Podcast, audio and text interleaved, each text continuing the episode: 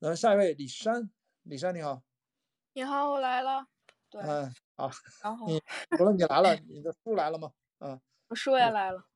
我本来其实想分享一本方法论的书籍，但是觉得好像不太对。然后我就刚才听那个谁，听那个森林他分享了那本书，我正好手边有一本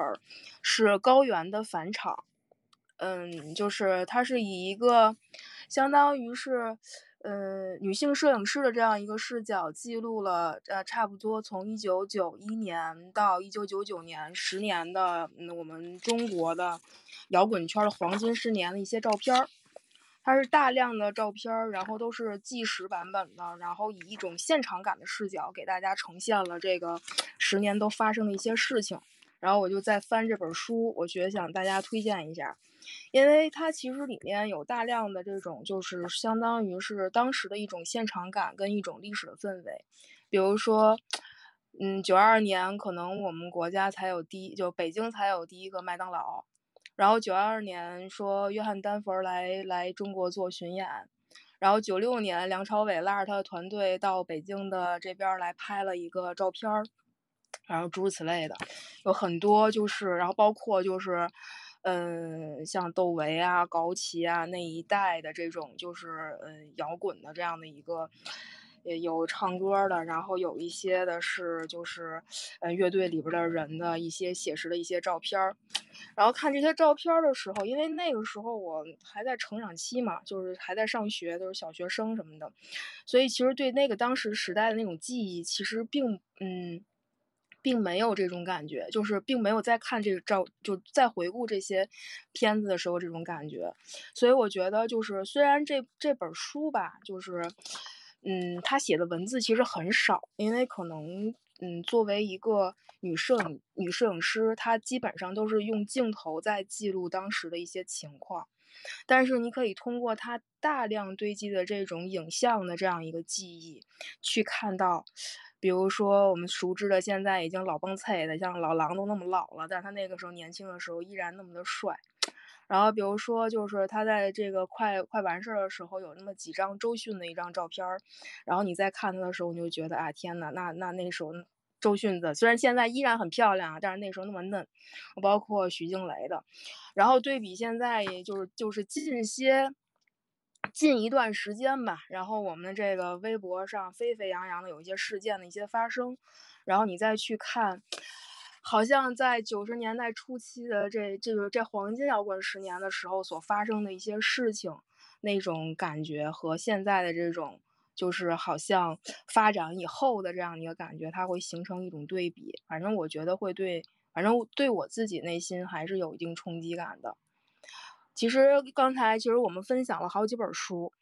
然后这几本书里面虽然它都是非虚构题材的，它可能也或多或少的会跟就是说现在的一些影视作品然后可能产生一些联系。其实我刚才也一直没有提问，但是我有的时候会有些怀疑，就是说比如说像像雅迪提的这个性掠食者和他的帝国，它这里面究竟它的真实成分和它的虚拟成分，对吧？它有没有演绎的这样一个程度？演绎的程度在多少？然后如果说本身它是一个纪实类型的作品，它就是非虚构类型的作品。如果说这片儿搁你拍，对吧？那你会把它演绎成什么样的一个程度？你这个程度是不是能拿捏的更好，这个都不好说。然后包括就是刚才其实森林也在推荐那本他那本书里面也是可能大量的有一些东西，包括可能阿花也在推荐，就是这些里边的这种就是它一旦成为一个作品，然后我们作为一个读者再去看它的时候，就不要提说读者的这种解读，就说它本身这个作品本身它的真实与虚拟的这样一个程度到底是怎么样一个拿捏的？其实我想听听大家是怎么想的，因为我这本书呢，它其实就是大量的一些真实的照片，它文字和表述性的一些东西比较少，它可能也没有太多的揣度。然后尤其呢，它也是中国类型的这种照片，大家可能只要翻过这本书，大家都能够有一些感受，因为它就是记录的是北京的当地的，比如一些地铁站啊，然后它周边的一些环境啊，包括他们演唱会的一些环境啊，然后其实都不陌生，所以大家可能都会有一些就是。一种感受。那当我们可能面对一些，比如说他拍摄背景是，比如国外场景的时候，对吧？那我们是不是能用一种更理智和客观的视角来看待？其实我也想听听大家的想法。这就是我的分享和我相关的一些问题，就到这儿。谢谢李亮。这本书还真是前一阵儿因为。去年吧，这书出版，2020年，我觉得有很多关于高原的文章在网上传播吧。我觉得也是因为推广他这本书，他实在是跟那个时代是一个，也是一个很另类的一个视角，很奇特啊。就是这个北京女孩高原，个儿很高，1.72米，我跟我妈一样高，我妈也1.72米，大高个儿，大北京这个怎么说呢，就是。肯定很显眼啊，结果他却一直在这个乐队这些圈子里面用自己的这样的一个视角来记录。我觉得就是我说一下你刚才问的这个问题，因为创作基本都是主观的，不管是哪怕是特别是相机照片，我们拍下的那一瞬间是真实的，但是那一真实里面也包含着创作者的视角，包括他把机器是吧架在哪里，指向了谁。甚至他选用的什么样的相机的型号，什么镜头的种类，包括当年还有90年代，那都是在暗房里面冲洗，他用什么样的曝光的手法啊？当然不像现在数字摄像机这么方便，数字相机这么便捷。所以呢，这些包含任何的创作都是大量的主观的一个累积，哪怕他想保持一个所谓的客观视角，所以特别像纪录片。不管我刚才说的剧集还是纪录片电影，经常你说的这个问题当然是非常重要的一个美学上的问题，就是关于真实啊、虚拟啊，包括你在现场和你如何保持主观和客观的这样的界限的问题，这是经常在创作者和很多观众啊，他会经常会谈到的一个必须谈到的绕不开的一个问题。我一般就像包括雅迪跑世界啊，什么是真实？到底你记录的东西代表了是什么？我觉得一方面啊，我们刚才比如说我刚才说罗南法罗，他作为一个职业媒体人，他不管怎么写，他要拿到普利策奖，他们是有一些非常的明确的行业的工作流程和规范。你作为非虚构写作，你作为一个媒体报道，你要在最资深的纽约客杂志和等等其他 GQ 杂志上写这种专稿，他们就专题大稿，他们是要有非常详细的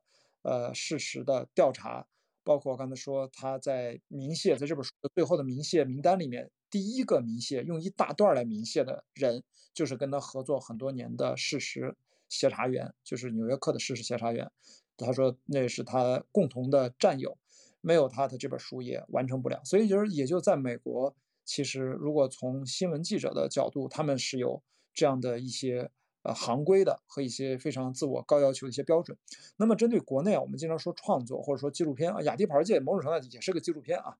我借不是我的话，我借用贾樟柯导演啊，我们经常有一次聊天，我记得去他的工作室，我那是跟我另外一个同学一起去的，我们就闲聊嘛。然后他就提到他有句话，他说他所心中的真实。他关心的，比如说他的三峡好人，他的很多24城记，对吧？你看他拍的是不是手法可能跟一般的我们认为的纪录片是不是风格不一样？那是因为我当时也问过他类似这样的问题，我的问题我不记得了，他的回答我很清晰。他说，真正的啊，对，在他的美学的体系里面，所谓的真实，他追求的是情感上的真实，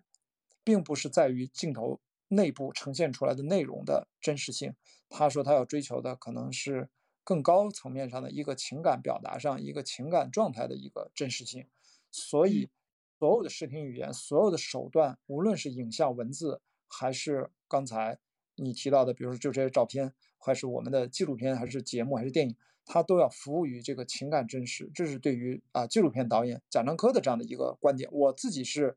接受的，首先我是认同的。我举这么一个例子啊，就是注意，在美国的纪录片里面有一种拍法，中国其实也在学啊，就是我们最后来的就是叫现场还原，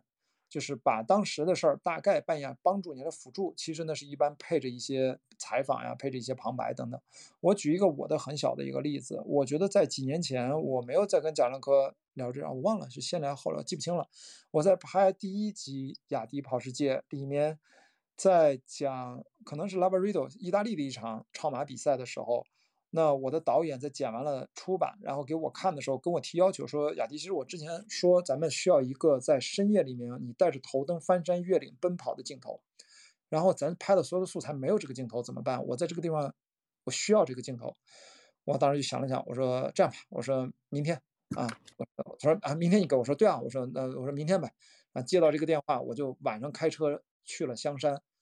到了天黑之后，我带着头灯进山，然后跑了一大段。然后晚上回来就传给了他，然后你就用这个就行了。然后他一那说，我说这都行，我说对啊，这当然行啊。我说你能看出来这是阿尔卑斯山还是香山？他说看不出来。我说对啊，我也知道看不出来，那不就完了吗？是不是满足你视听语言上导演的表达？然后对于观众来说，对吧？他并不在乎那个镜头，或者他也分辨不出那个镜头到底是哪儿。反正他要的就是一个人在黑暗当中，在山里面奔跑。啊，放到那一集里面，你说他意大利，说他法国，说他瑞士都可以，但是情感是真实的。所以呢，这就是一种观念。所以说，创作取决于你是怎么观念来怎么看待这个事情啊。对于我来说，我觉得我是认同贾樟柯的这样的一个说法啊。他可能没准他现在也变了啊，他可能也没有说我们聊他都是他的说法，他现在变成啥样我也不知道，对吧？好，这就算我对你的一个啊简单的一个，咱们就聊天嘛，好吧？其他朋友有没有？关于他这本《返场》啊，非常棒一个画册，高原的画册，有什么想聊的吗？有吗？